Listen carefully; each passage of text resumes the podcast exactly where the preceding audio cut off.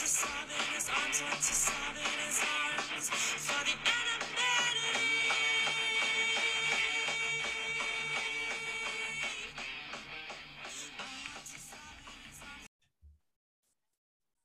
right, everybody. Welcome to episode 19 of In the Flat Podcast.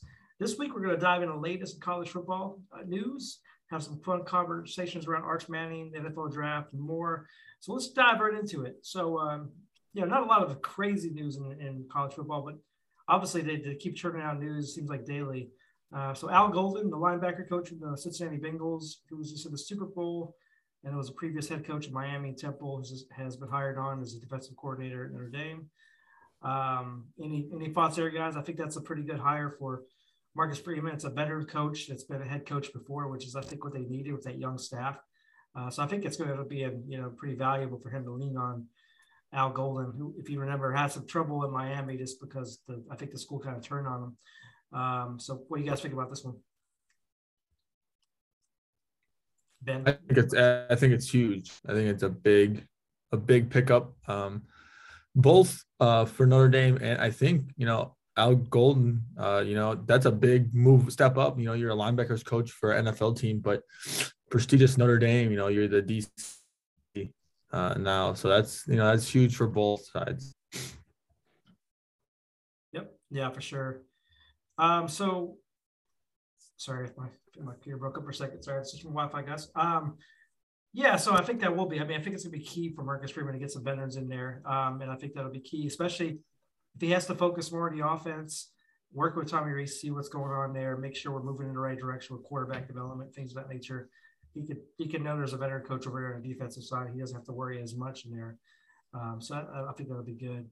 Um, let's talk a little bit about some contract extensions. I don't think anything crazy, but Cincinnati head coach Luke Fickell agreed to a contract extension for 2028.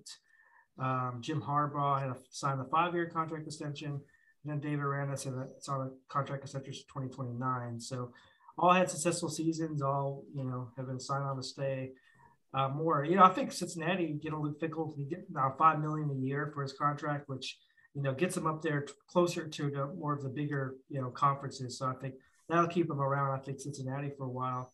Um, we'll see if that Jim Harbaugh contract comes back to bite him because I, I, feel like him flirting with the NFL probably going to hurt them a little bit in recruiting. But I think this will hopefully help, you know, show that he's going to be here for a while.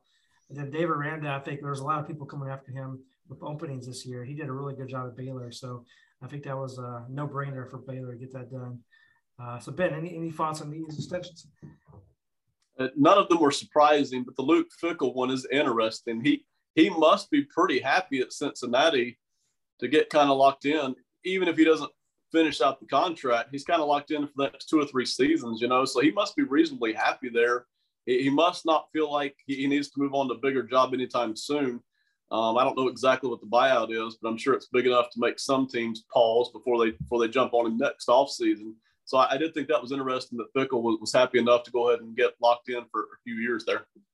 Yeah, you know, I think it helps that they're moving to the Big 12 and now they're going to become a big school themselves. So they'll be happy. I think, you know, I think he's it's no secret his his schools he would want to leave for is Notre Dame, Ohio State, and Penn State. So none of those schools seem to be in opening for a while. So he might as well, if he's happy at Cincinnati, he's getting money now that he he, he probably should have been make, making. So he definitely would stay as well.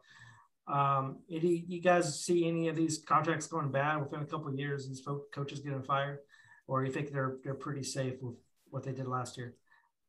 Um, I think Harbaugh, like you said, flirting with the NFL, but um, if he doesn't come back next year and have a, a great season like he did, I could see, you know, that five year extension being like, really? You know, he had one one good year, one year he beat Ohio State, and now he they can barely stay in the top 10 and barely stay in the top 15. So I can see the hardball, but the other ones I, I think are perfect. I think Luke Fickell, they, they need him to stay there. I need to pay him like a Big 12 coach at, at this point because they're moving in the next couple of years. So, but the, the Harbaugh, that's that's the biggest what if scenario for me. Yeah. All right, uh, let's talk about Bryan Harsin Auburn now. I think last week we talked, we assumed by this time he would be fired, but they decided to keep him, which I honestly don't think this is going to turn out well for anybody involved, the, the, the students, the coach, the school. Um, but they kept him, and you know you're not going to turn down staying somewhere. But I feel like he did have a lot of um, you know support from the school or from the players during the beginning of this, and they decided to keep him, which means they must not have found anything wrong. He's just a tough-willed coach, maybe. But I don't know. I mean, there's a lot of there's a lot of smoke here, so there's got to be a little bit of fire. I would imagine. I, I just this has got to kill recruiting. If you're a recruit and all this is coming out, why do you want to go play for this guy? You know, what's going to make you? I mean, unless you're a lower level recruit and you want to have opportunity to go to Auburn, why would you come here? I mean, Ben, what do you think is going to happen with the situation? You think, you know, is he going to make it for the year? I guess would be a good question. it's a great question. We brought it up last week that the finances were already a pretty heavy burden there at Auburn, even before Harsin got there. So that financially, they may not have had much of a choice to at least push on for another season. Everything you said is true my one of my biggest concerns actually is that the SEC West is brutal next year. Auburn might be possibly the weakest team in the West next year. Mississippi State is trending up. Ole Miss doesn't look like they're going anywhere. LSU should be a little bit better and more organized than last year. Um, Arkansas, I don't think they're going anywhere. Um, Alabama, of course, just sitting right there at the top. I don't know if I'm missing anybody there. Auburn's got their hands full even without all the distractions that they've got. So uh, it doesn't look pretty for Auburn right now heading into next season. Yeah, yeah, you know, maybe he'll turn this around and surprise us all. I, I just, I just don't, I don't see it happening. So, we're wish the best for you, Auburn. Um, all right, let's talk a little bit about the Sun Belt drama that's out there. So, Sun Belt bound Marshall, Old Dominion, and Southern Miss all announced plans to leave the conference, leave Conference USA on June 30th. Um, but there's there's a lot of legal action stopping them from doing that. I believe that's right. They're they're going to the Sun Belt. I'm not crazy that they're leaving Conference USA to go to Sun Belt. Okay. Um, so yeah, it seems like there's legal action to stop them from doing that. They're scheduled to play football in both conferences next year. It's a little little messy. So yeah, something to keep our eye on what, what plays out there. I imagine unless they pay a lot of money, they're not going to be able to get out of these contracts this year. I mean, because just like Texas, Oklahoma, I mean, they made the agreement to go to SEC, but unless they pay like $50 million, they're not going to be able to leave the conference. And, and I, I, don't see any way that they can leave the conference without some kind of, if they have a contract in place, without some type of financial agreement for sure. Um, I did want to mention Art Briles, obviously the, the, Baylor head coach. They got in a lot of trouble for the rape culture that, that Baylor had. Um, you know, obviously every time someone tries to hire him, it's in the news and there comes a lot of drama and they end up backing off of hiring him. The next the next school doing that is um, Grambling, which is looking to hire him as their new offensive coordinator. I was surprised. I mean, that Grambling would go this direction with Art Briles. Um, I guess the question begs, well, sorry, Jordan. Do you think Art Briles deserve to be a coach in football again, uh, especially college football? What do you think? Yeah, it's it's you know tough. You know, you don't know you know they, there's been a lot that came out about all that you know all the baylor stuff but you know you don't know what was going on in his head you don't know a lot of things that went on so i, I think you give him a chance you give him a couple years. If you know he doesn't pan out the way you did you know you you made a mistake. But i, I think give him a chance i think okay especially to a smaller school. Um, but I don't I don't see him coming back to a big, you know, power five team for a long, long time.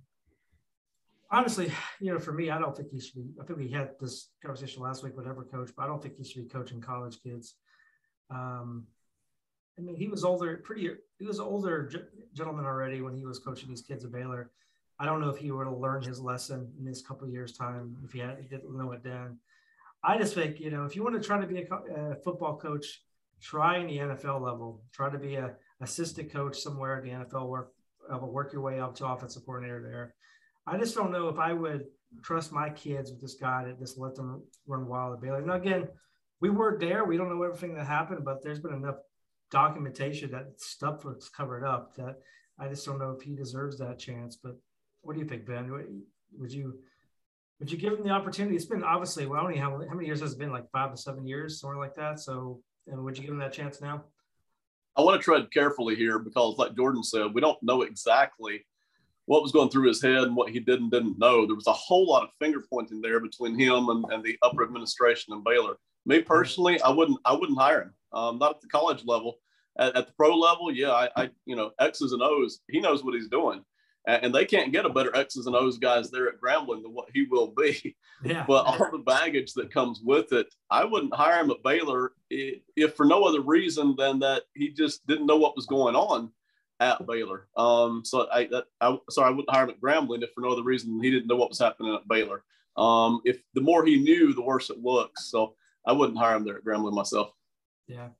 Well, we'll see. I mean, you know, I hate to say that, you know, you never get to go work again. But again, if if if he did it, if he looked every way on these situations, he should have. But then again, right. you know, we don't know what he knows because if I don't know if you guys watched any of his interviews, he really did it let, let let a lot out in those interviews to let you know one way or the other what he did know. And he didn't seem very apologetic when he first oh. had the initial interview. So that's where it concerns me. If this came out and you still were apologetic, it's it's tough for me to to think you didn't know something. So um let's go to a couple other topics. Um, so Ed Orgeron said he plans to return after a year off of coaching. Um, what is the perfect spot maybe not job, but what I mean, what, what would you what would you place Ed Orgeron? I don't think he's a good head coach, right? So, but he's a good recruiter. Uh, I don't know if you see him on the interview cycle this week, but he was talking about um, he was and you know when he was USC, he was um, recruiting Adrian Peterson, and Adrian Peterson wanted to stay in Oklahoma because his dad was in jail, and um, he could only watch the local games there, so he wanted to be able to watch him play in Oklahoma. So he actually went and tried to get him moved to California jail system for they can actually recruit him to USC. That's how I mean that's kind of recruiter this guy was. He'll go to extra mile and make anything happen. So I think you put him in there and he relates well with kids. He's very excitable, energetic guy. I think recruiting in some role will be good. I just don't know if it's head coach. Uh, what do you think, Ben? Do you think head coach is in the future, or would you look at more of assistant level for him? Yeah, head coach is not in his future if I'm the guy doing the hiring. I just would. but players love him. Uh, players love this guy to death. They they will do anything he asks because, like you said, he goes the extra mile for them. He he really bonds and connects with his players. He has for a couple of decades now, and his recruiting prowess is is, is well known. So he's he's done a lot of defensive line work. He's been at USC a couple of times. I I, I don't know if they've actually hired a D line guy there at USC or not, but it makes sense. He, he's one of those guys that even when he leaves the program, you still like him and love him to death, even though you probably don't want him being the head coach. Yeah, I do wonder, you know, if you put him in the head coaching position at a smaller school and he's able to hire, like if you look at his LSU years, he was successful he hired a very dynamic offensive and defensive coordinator, and they were excellent because he just focused on, you know, the player personnel side of it, and they focus on the X's and O's. And I think that's where he was kind of perfect. Jordan, what, what do you think? Do you think um, if you were a smaller school, would you give give him a chance, or did you see enough those last couple of years where you would be kind of hesitant? I think give him a chance, but like you said, uh, not a head coach. I think he he lost that, you know, respect for people to give him as a head coach, um, with all the LSU things. So I, I, feel like he has to work on it again and, and, work for it. I think you start him off lower and, and then you through the years move him up. Um, just, but he has he has to earn it, and, and right now he's probably at the lowest, not the lowest load, like you said. He's a really good recruiter, so like you can start him off as a recruiting uh, something for recruiting, and you bring uh, if he does successful in that, then you can move him up to a assistant, or one another assistant coach or something. But head coaching right now, I, I don't think a program will get behind him. Yeah, he this reminds me of like Les Miles, which is weird that they they both went to LSU because, I mean, there wasn't a lot of schools giving him a chance because it was very similar. Where, you know, I don't know if he's as dynamic on offense or defense X's and O's. He was just a good leader of a team and player personnel. So Kansas gave him an opportunity and that is what went way out of whack. So, you know, I think the same thing may happen if, you know, he were hired somewhere else. So, yeah, I think, you know, if I was looking for someone that even like a special teams coach that could focus on recruiting, I mean, that'd be perfect for him. Uh, so, you know, we'll see what, what pans out for him next year. Uh, the, the, final piece of news is uh, on the Big Ten side. Uh, I don't know if recently there's been some talk that the Big Ten will cut down their, their conference games from nine to eight. and potentially cut out their uh, divisions and schedule an extra game with the the, schedule, the alliance they created with the Pac-12 and ACC. But I know recently some some different Big Ten ads are saying they don't want to lose that knife game, and it, and it seems like they're not as for the alliance as they may seem. Honestly, it seems like the one that's really for the alliance the most is the Pac-12 because they need it the most. Honestly, the ACC started to get to the point where they need it too. If I was a Big Ten, if I'm going to do an alliance for anyone, if I'm going to lose a game, it's going to be the SEC. So I'm not sure if this is beneficial to them at all. Um, so Jordan, what do you think? Would, if you're the Big Ten, do you do you go through with this alliance? Does it make sense for you as a big as the Big Ten is the second best, you know, as far as teams and, and ratings and things like that conference? Would you go through with this alliance, or would you try to do something with maybe the SEC? I don't go through with this alliance. I think um, location wise for the Big Ten and Pac 12, they're kind of far. Um, but not even that, like the Pac 12, you know, there's, you know, two teams last year that were anything. And, you know, one that everyone thought would be the Pac 12 team wasn't even the Pac 12 team in Oregon. So, who, who are you going to play? You're going to play uh, USC, Stanford that is not good, or, or so you're you're you're to lose the um, college football playoff ranking. You know, oh they played this two and ten USC team that isn't good, so we're gonna your your points are gonna drop. Kind of, I think you just at this point, I don't think it, it, was a good idea to sign and go through with this alliance. Yeah. What about you, Ben? You have any different opinion there? Hey, mixed mixed feelings. If if the schedule is only talking about one game a year, getting taken away from Big Ten schedule and turning into a Pac-12 matchup, and that's early in the season, I kind of like it actually. But if you're talking about teams flying back and forth across the country a lot, especially in the middle of the season, I don't like that at all from a schedule standpoint. Money's a big factor here, but the Big Ten seems to have plenty of it right now. I don't think they're hurting for money badly enough to need this alliance. Power is lurking. The SEC continues to grow more powerful. They continue to win these titles, continue to send multiple teams some years to the, to the Final Four. They continue to add teams from other conferences. So that power factor is lurking. And that's what really drove the Big Ten and the Pac 12 to start looking to hook up together anyway is the SEC is getting more powerful, and that means they get to do more of the decision making for all these other teams. Uh, so I have mixed feelings about it. It would be awkward if they actually do pull it off, but uh, there's there are reasons behind it. No, for sure. Yeah, I kind of am in agreement. I, I feel like they. I mean, it made sense when they first made the agreement, but as you look into the trajectories of both the ACC and the Pac-12, it just doesn't make sense long term. I think for that conference. You know, if I was them, I would really look to you know, how can we shore up our conference? Can we lure Notre Dame into the into the Big Ten? Can we lure another team? Like if I was them, I'd try to get Notre Dame, Clemson into the Big Ten, and just like go all out and try to go against the SEC. But it might be tough. But if you get if you get Clemson, I think you can get Notre Dame if you get both of those in there because I think eventually we're going to go to super conferences and it's. If I was them, I'd try to get ahead of that. Um, all right, let's jump to some you know some fun questions we have this week.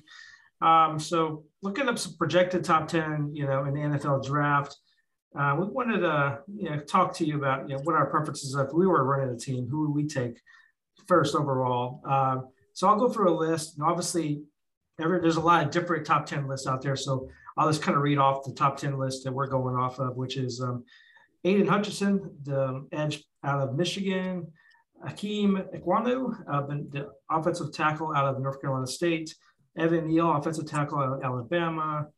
Kayvon Thibodeaux, the edge, edge out of Oregon. Kyle Hamilton, the safety out of Notre Dame. Travon Walker, the edge out of Georgia. Devin Lloyd, the linebacker of Utah. Charles Cross, the um, offensive tackle Mississippi State. Derek Stingley, the cornerback out of LSU, and then Ahmad Gardner, the cornerback out of Cincinnati. So those are the like, projected top tens that I've seen the most.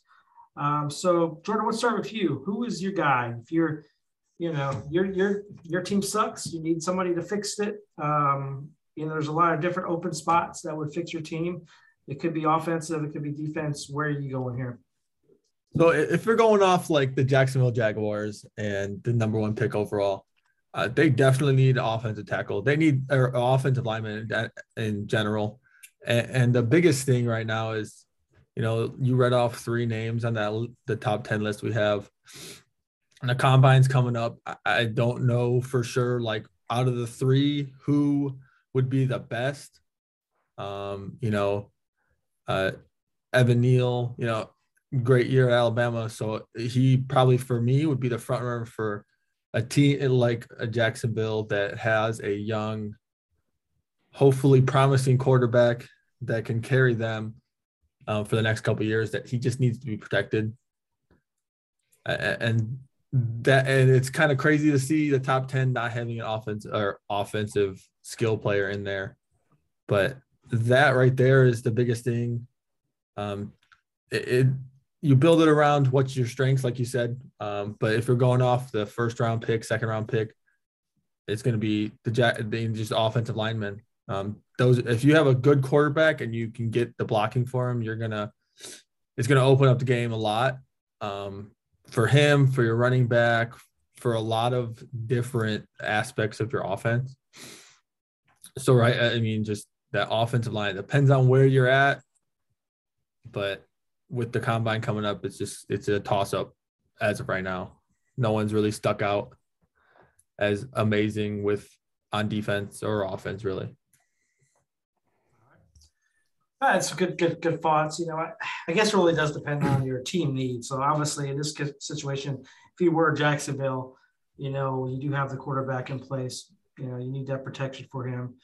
Um, but yeah, I mean, I guess my philosophy is you um, you go for me if I'm if I'm a general manager running a team, I'm always going to go after you know surefire superstar that I can get if I'm the first pick. And obviously, I just don't. I'm never going to draft an offensive lineman first overall. I would, you know, trade down if I have to, but I'm not going to take offensive lineman. I know those are important, you know, the win to win a line of scrimmage, but I want someone that could really impact the game, you know, from a skill position or from a defensive position. So that's why I would take uh, Kayvon Thibodeaux. I, I, just feel like he's the best out of out of his list, the best defensive player um, with with Colin Hamilton second.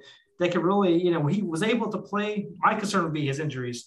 He got injured a lot in a short time at Oregon, but when he did play, I mean, he really impacted the game. I mean, he shut down the other team's best player normally at the line of scrimmage. So that's who I would would tend to go to. What about you, Ben? How about how where would you kind of, you know, kind of target there?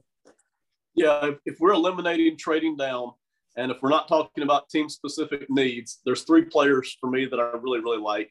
One of them is Kayvon Thibodeaux. He is so fast. he is so fast. Uh, offensive tackles have a hard time just staying in front of him.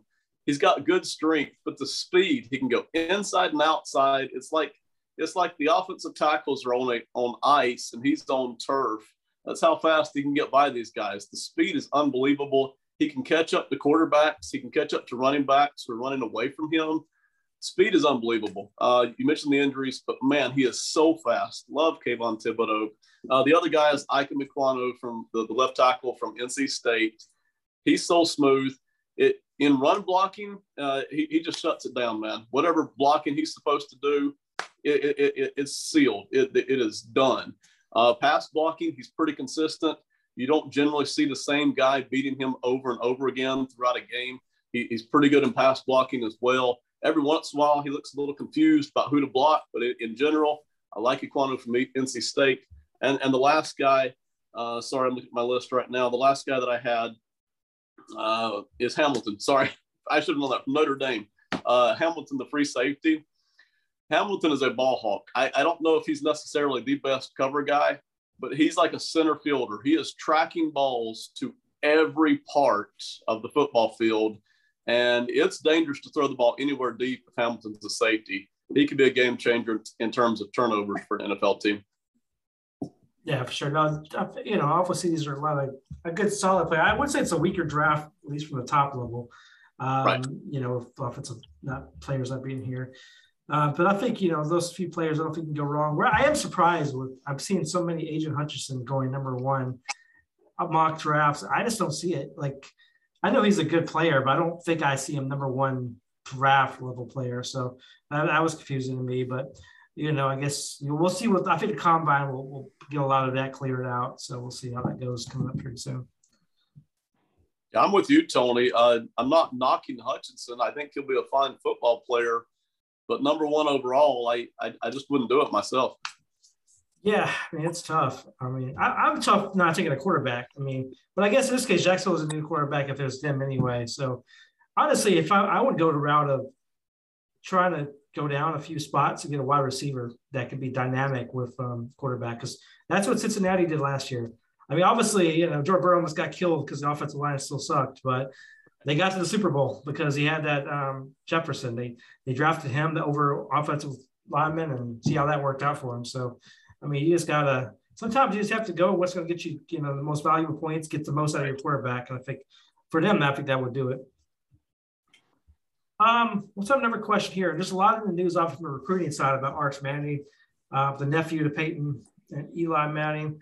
Um, you know, supposedly he's the number one rated quarterback in the in the in recruiting, and he's supposedly down to Ole Miss, Alabama, Georgia, Texas. Though there was some reports coming out that um, you know LSU is getting involved. Obviously, he's from Louisiana, so that might be an option for him. Um, but he really before he hasn't really considered him. I would say that the top two, it seems to me, are um, Texas, Alabama, with Ole Miss kind of coming in third. So, um, what's the if you were an Archman, what's going to be the biggest one to give him the know, most opportunity to be successful and get to the NFL? Um, Jordan, what about you? What if you were Arch Manning and you were advising him, or you were advising him, where would you tell him to go?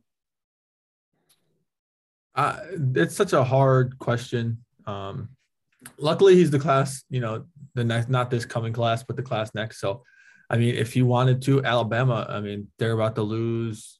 They're probably gonna blue uh Bryce Young is probably gonna head to the draft after this year.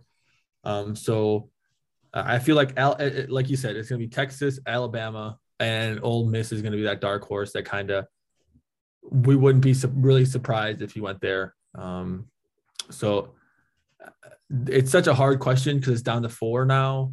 Uh, if it was down to two, it'd be a lot easier. But the four, it's just, you know, all those teams have the, you know, the qualities a player looks at to grow. Um, you know, Alabama being a national championship Georgia team, Georgia being the same thing. Ole Miss's offense, you know, you you can have the best uh, passing season of your career at Ole Miss. Um, Texas, you know, you can go there and grow Texas. So there's there's things that you good things for both, all four. So um, it's just a hard question, but I, I definitely think Alabama, Ole Miss, Texas. Uh, I don't I don't see him going to Georgia. I just don't see Georgia being able to pull him in because their offense hasn't been uh, as great as Alabama, Ole Miss. So. How about you, Ben? How, this is your son. Where are you telling him to go? Yeah, it, and it's not easy. All, all four teams, five teams are, are fascinating. If we're just viewing it through the lens of getting ready for the NFL, I'm going to look at Alabama and Ole Miss. Obviously, Nick Saban has brought several guys through who probably maybe shouldn't have even been considered for the NFL, and yet they were because they played at Alabama. I trust him to take care of the quarterback and develop the quarterback. And quite frankly, Lane Kiffin with Ole Miss. Um, there's some family history there for Ole Miss. Um, Lane Kiffin, I think you can trust him to put him in a great offense right away, produce tons of yardage, and grow as a quarterback. So I, those would be my two spots if I were trying to advise him.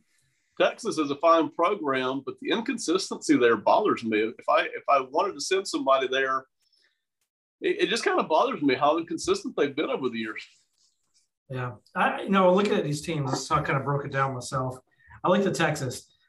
They my fear would be that Steve Sarkisian will be fired in a year or two because of that inconsistency. You know, they they've had promising starts to every single coach they throw in, but then they end up getting fired within a short period of time. So that would really, I would need more consistency from them. I don't think they would be on my list. Georgia, I just don't think Kirby Smart knows how to manage quarterbacks. So he, they would be out for me. Same thing with LSU. I mean, if I'm going, no offense to Brian Kelly, he's had some good quarterback play like Ian Book in Notre Dame, but if you talk to anybody in Notre Dame, you know, the one shortcoming they had was a quarterback and quarterback development. And so I just don't think he has that in there. I don't know if he has the right staff to develop a quarterback. So that's down to Alabama and Ole Miss, basically. And, um, you know, I would, the two questions I would want to ask, you know, if I was, say, the dad, I would want to know, well, Nick Saban, how long are you going to be at Alabama? Will you be here the whole time my son's here? Yep. And same thing, Lane Kiffin. Lane, I know you're a popular coach. People are always reaching out to like hire you for different jobs. Are you going to be here for my son? Obviously, they can lie, whatever they're going to do, but I would like to be in a room just just kind of read them a little bit. I think if you're safer bet would be Alabama because you know they do develop quarterbacks well and they they win. I like the Ole Miss factor just because Lane Kiffin is just kind of fun, has a fun offenses. Um, it would be tough between those two. I would really narrow it down there and see how some of those conversations went. I think. Um, all right, so let's talk about how long we think some traditional powers, um, like let's just narrow down Miami, Texas, Florida State, USC. Let's say how long until they return to title contention. Um, so you know, title contention is they're on the cups of the playoffs, so they might necessarily have to get to the playoff, but they're like knocking on the door, like they're like in the they end up in the fifth, sixth, or seventh spot at the end of the year, barely missing the playoff or making the playoff. You know, really being back in that chance to win a win a title or at least win a game to get to the playoffs, that kind of thing. So, uh, Ben, what about you? What do you what do you got, sir? Let me start off with the easy one, and that's Florida State. Bless their hearts. I, I don't see them, you know, five years would shock me to death. I'm thinking more like eight to 10 years before they have any shot and, and that's even assuming you know you get the right guy in the door. They are so far behind in recruiting. The landscape has changed around them in the past five seasons. These other Florida schools are getting plenty of these recruits, and we're talking Central Florida, South Florida, um, and other other programs are coming from all over the place and just raiding the state. Some of these recruits. Florida State is so far behind. For me personally, I'm, I'm thinking eight years, ten years before they're back knocking on the door of a national title again. Um, I, I, think the other three teams are closer. So Miami, I, I, think maybe two to four years before they could conceivably. I, I like USC and Texas the best. I, think for USC and Texas to get back in the top 10, I don't think it's that difficult. I think they're just a couple of seasons away, assuming they, they're doing everything right and they got the right guy in. I, I think USC and Texas are the closest. All right, Jordan, what do you, what do you say, sir? I'm with Ben 100% on all of that. Uh, I think Florida State, I, I, don't think I'll be able to give a time period, a amount of years that I see Florida State, you know, bringing back their season. I mean, or, or back to play or, or title contention in, in general. I, I just don't see Florida State growing anymore, especially with, I mean, there's two biggest schools in the country right now, Alabama, Georgia are like right there they get recruits out of Florida all the time. All the time. So, but uh, Texas, I think Texas, Miami, and USC are all in the same boat with the whole uh, two to four years, uh, two to six years. Um, maybe USC a little faster, just because um, they're this year, especially this year, they've been really good at getting players out of transfer portal. Um, and I but it's so hard to see any of these teams in the state they are right now to get there. But two to four years for Texas, Miami, USC. Um, I could see maybe Texas a little longer just because they're switching over to the SEC and they got to compete with that. But yeah, you know, it'll just, it'll all depend on recruiting in the next couple years for all these teams. And if they don't have good recruiting, uh, then they're kind of going to be lost. No, yeah, good points for I guess. You know, I think if I'm looking at those teams, uh, sorry, FSU, I, I think Florida State's going to be a long ways away as well.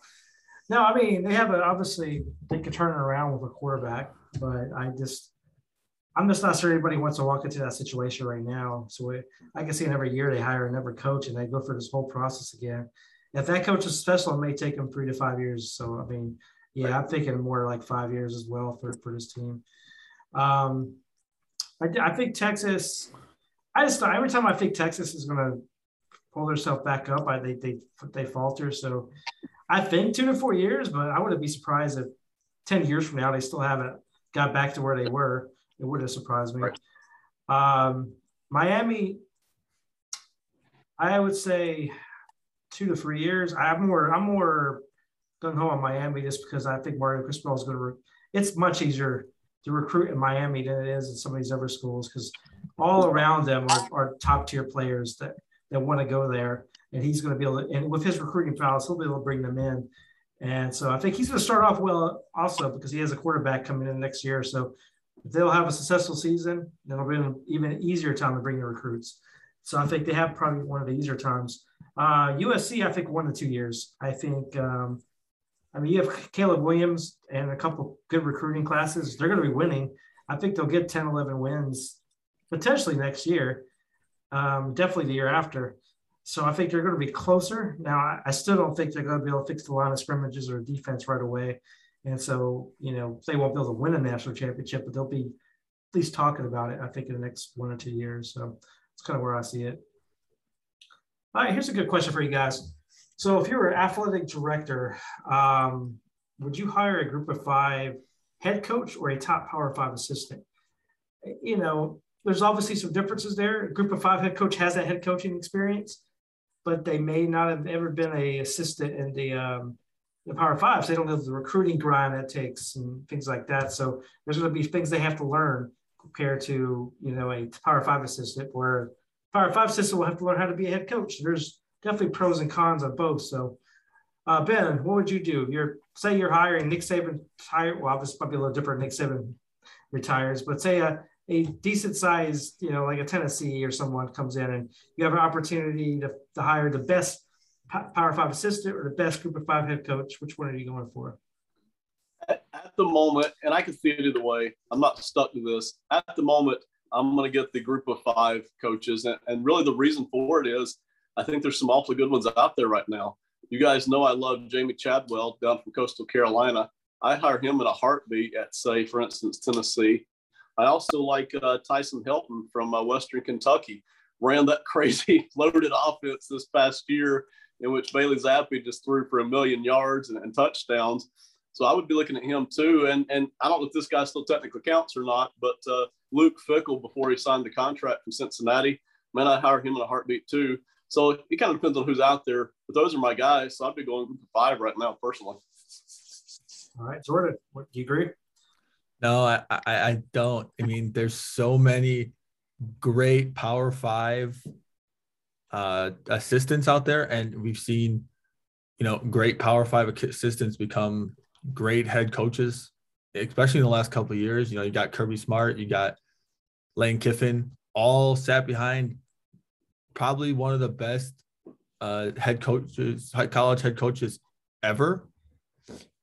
I, I just don't see how, but I'm with Ben on that. Uh, you know, it depends on who's out there at the time.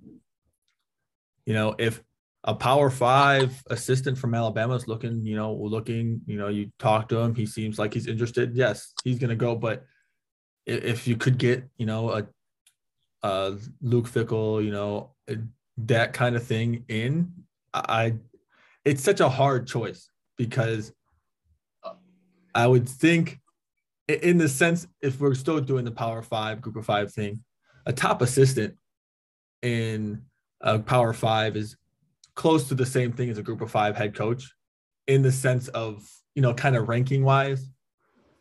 So it's such a hard choice, but I think still right now, power five assistant is, is your, is my best bet in my head. Well, definitely a good discussion. I mean, this is the kind of thing that a um, AD has to decide. This is his career. He's making his decision on. I think to Bryan Harsin was a group of five head coach probably is in over his head right now because one he never he never even coached in the south he never recruited as a power five assistant so he didn't know that grind and that's what they're um, you know that's what they're looking at now so it's it's tough when you think of it in that regard so you know you have to do the pros and cons there if it was me uh it really depends like say you were Notre Dame this year Marcus Freeman versus Luke Fickell. I mean, that's a if they were both open on the on the job market, you probably would pick Luke Fickell. But in their situation, it made more sense to hire Marcus Freeman because of the culture and everything they wanted to keep intact there. So it really comes down to the situation. But if I'm definitely in the SEC, I'm hiring a Power Five assistant. I'm not hiring a Group of Five head coach, and that's only because I haven't seen it really work well. Any Group of Five head coach going there yet. Um, we'll see how Billy Napier does at Florida if it works out for him. But the difference with him, and this is what I would look for, he was a Power Five assistant before he was a Group of Five head coach. Now, if you get somebody with both of those experiences, then you hit the jackpot. Um, so I, you know, again, it depends on your preferences and what you need, but I would definitely try to go. I probably would go to Power Five assistant right now, it was a really dynamic, you know, uh, group of five that had that experience. Um, let's talk about which um, this last question. So we have a lot of first year head coaches. You know, let's narrow down to maybe the top four: Lincoln Riley, Mario Cristobal, Brent Venables, and Marcus Freeman. Out of those four, which one do we think is going to be have the most successful first season, um, year one? So um, open up to you, Ben. Which one do you got out of these four? I think they're all actually going to have a good season personally, but uh, give me Marcus Freeman first. Uh, I think he stepped right in. There's there's almost no hiccups in terms of switching around admin. Um, pretty good team coming back. The defensive line is strong. Um, they, they, they're they're ready to, to win a lot of games, I think, and the schedule isn't horrible. I, I think there's maybe maybe three games on the schedule that look tough. I think the rest of it looks pretty pretty winnable, pretty manageable. After that, I've got Mario Cristobal. Um, you've got a, a, lot of new stuff going on there, but you've got the quarterback with Tyler Van Dyke, and the ACC isn't brutal at all. It's just not overwhelming. There's a lot of games there that Miami should be winning just because they enter with a quarterback. And I think Mario Cristobal looks like he's going to bring in a staff that's also going to set up the run and commit to the running game to help out Tyler Van Dyke too and keep some pressure off of him. So give me Cristobal second after Marcus Freeman. All right, Jordan, what do you say, sir? I'm with Ben on that. Freeman, I think, you know, Freeman inherited an already good team, but what he brought and the recruiting this year, it, they're in a top, they're a top four program this year, hands down. Like, so he grew that team more than Brian Kelly thought they could do. Um, the recruiting class, they're in the top number, number seven, I think. They're yeah, they're seven. So they're yeah, they're seven. They I mean, and they recruited great this year. So I, I see Marcus Freeman having a great year. I think um, the biggest thing is how he starts. I think that Ohio State game is going to be how we're going to see Marcus Freeman's legacy. Is it going to be a blowout by Ohio State, or is Notre Dame going to hang in there and or blow them out? So it'll all depend on that game. What what this year is going to bring to Notre Dame. But my second one, I think Lincoln Riley really did a, a good job going in the USC and getting a lot out of that transfer portal. Um, their recruiting class wasn't great this year, but that they they did great. He did great getting all those uh, transfer portal players. So I think he's going to have the next, you know, best year. I mean, the Pac-12 is kind of up for grabs, even though Oregon, Utah are the two teams, but it's the first time we're seeing Utah up in those conversations for a long time. So it, that's for up for grabs. So honestly, like Ben said, all these coaches are going to have great years. Um, so, but Marcus Freeman and Lincoln Riley are two that I see having the years that we expect a first year head coach to have. All right. Uh, for me, you know, what I think I think of Mario Cristobal, Lincoln Riley, I think they're going to have similar seasons, you know, maybe nine and three, 10 and two type seasons because they have quarterbacks in place. They may not have all the full pieces, but they have a lot of talent, and that talent usually out. You can out talent over teams, you know, except for a couple games a year, I think. So I think nine and three, 10 and two for those teams. I actually think Brent Venables is going to have a pretty good season. I mean, obviously, I think he's, he can probably fix that defense for Oklahoma, which has been the the issue for the last few years. And they have a quarterback coming in um, the Central Florida transfer. And so I think he's going to actually, I think he might have a chance to do 10 and 2, 11 and 1 in Oklahoma and have a really good season. Marcus Freeman, it comes down to those, those three games you mentioned, but they also, on top of those, they have to play Ohio State, Clemson, and USC, which are going to be tough games.